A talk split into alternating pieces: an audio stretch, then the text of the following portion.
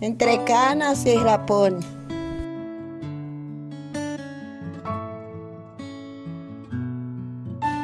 Le decían el mocho, porque le faltaban dos dedos de la mano izquierda.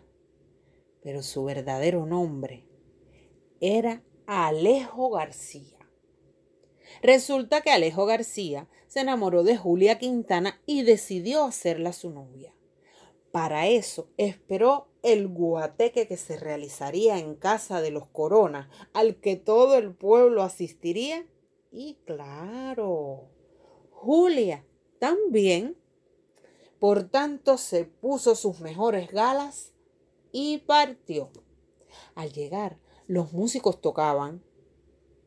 Él esperó a que se acabara esa pieza y cuando fue a comenzar la segunda, invitó a Julia a bailar y al oído se le declaró. Julia le dijo que tenía que hablar con el viejo. Ay, ay, ay, el viejo. El viejo Severino era un hombre llano y de pocas palabras que le habló así. Alejo, tú eres un hombre bueno, honrado, trabajador, pero ella es muy nueva, muy nueva todavía. No se impaciente, hágame caso. Alejo aceptó sonriente, pero le iba a demostrar al viejo su firmeza de amante. Entonces comenzó a hacer la casa, que demoró un mes. Al mes segundo ya tenía comprado el escaparate, la cama, los muebles, y cuando todo estuvo listo, fue a ver al viejo. Lo encontró bajando del lomerío y el viejo, que también lo había visto, se le adelantó. Alejo, tú eres bueno, honrado, trabajador, pero ella es muy nueva, muy nueva todavía. No sea impaciente. Hágame caso.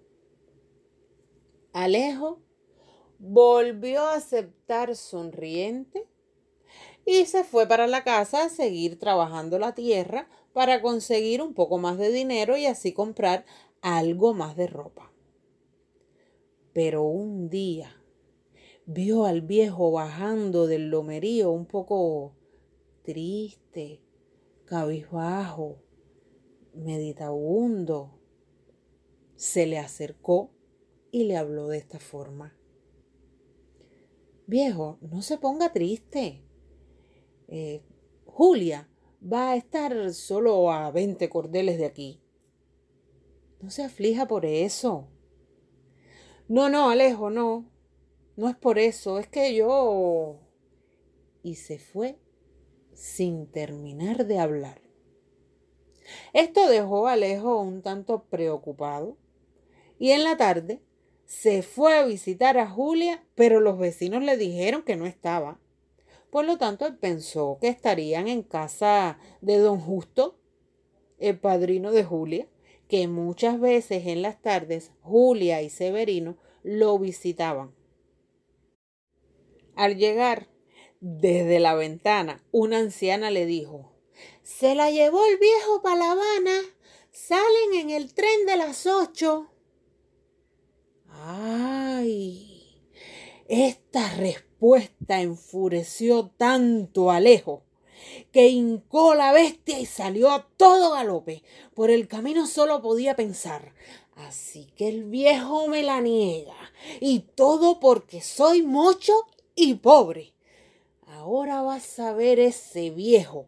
¿Quién es Alejo García? Cuando ya habían dado un trecho, los vio. El viejo también lo había visto, que dejó a Julia a un lado del camino y salió a su encuentro. Mira, Alejo, Julia era tan feliz contigo que no pudo evitar guardarme el secreto pero Julia está podrida. Tiene lepra. Y me la llevo para La Habana, para que muera lejos de aquí y que tú no te desgracies. Alejo no lo dejó terminar de hablar, montó a Julia en el caballo y le dijo, viejo, la casa nos espera y es suya también.